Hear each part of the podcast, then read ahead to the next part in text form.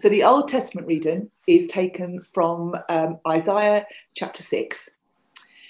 In the year that King Uzziah died, I saw the Lord high and exalted, seated on a throne, and the train of his robe filled the temple. Above him were seraphim, each with six wings. With two wings they covered their faces, with two they covered their feet, and with two they were flying. And they were calling to one another Holy, holy, holy is the Lord Almighty. The whole earth is full of his glory. At the sound of their voices, the doorposts and threshold shook, and the temple was filled with smoke. Woe to me, I cried, I am ruined, for I am a man of unclean lips, and I live among a people of unclean lips, and my eyes have seen the King, the Lord Almighty. Then one of the seraphim flew to me with a live coal in his hand, which he had taken with tongs from the altar. With it, he touched my mouth and said, See, this has touched your lips. Your guilt is taken away and your sin atoned for. Then I heard the voice of the Lord saying, Whom shall I send? And who will go for us? And I said, Here I am, send me. He said, Go and tell this people, be ever hearing, but never understanding, be ever seeing, but never perceiving. Make the heart of this people calloused, make their ears dull, and close their eyes. Otherwise, they might see with their eyes and hear with their ears, understand with their hearts, and turn and be healed. This is the word of the Lord. Thanks be to God. Speak to God.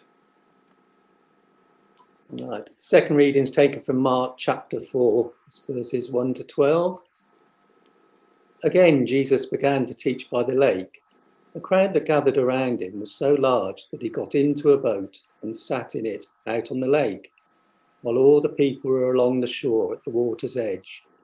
He taught them many things by parables, and in his teaching said, Listen, the farmer went out to sow his seed. As he was scattering the seed, some fell along the path, and the birds came and ate it up. Some fell on rocky places, where it did not have much soil. It sprang up quickly because the soil was shallow. But when the sun came up, the plants were scorched, and they were withered because they had no root. Other seed fell among thorns, which grew up and choked the plants, so that they did not bear grain. Still, other seed fell on good soil. It came up, grew, and produced a crop some multiplying 30, some 60, some a 100 times. Then Jesus said, Whoever has ears to hear, let them hear. When he was alone, the twelve and the others around him asked him about the parables. He told them, The secret of the kingdom of God has been given to you, but to those on the outside, everything is said in parables, so that they may be ever seeing, but never perceiving, and ever hearing, but never understanding. Otherwise, they might turn and be forgiven. This is the word of the Lord. Thanks be to God.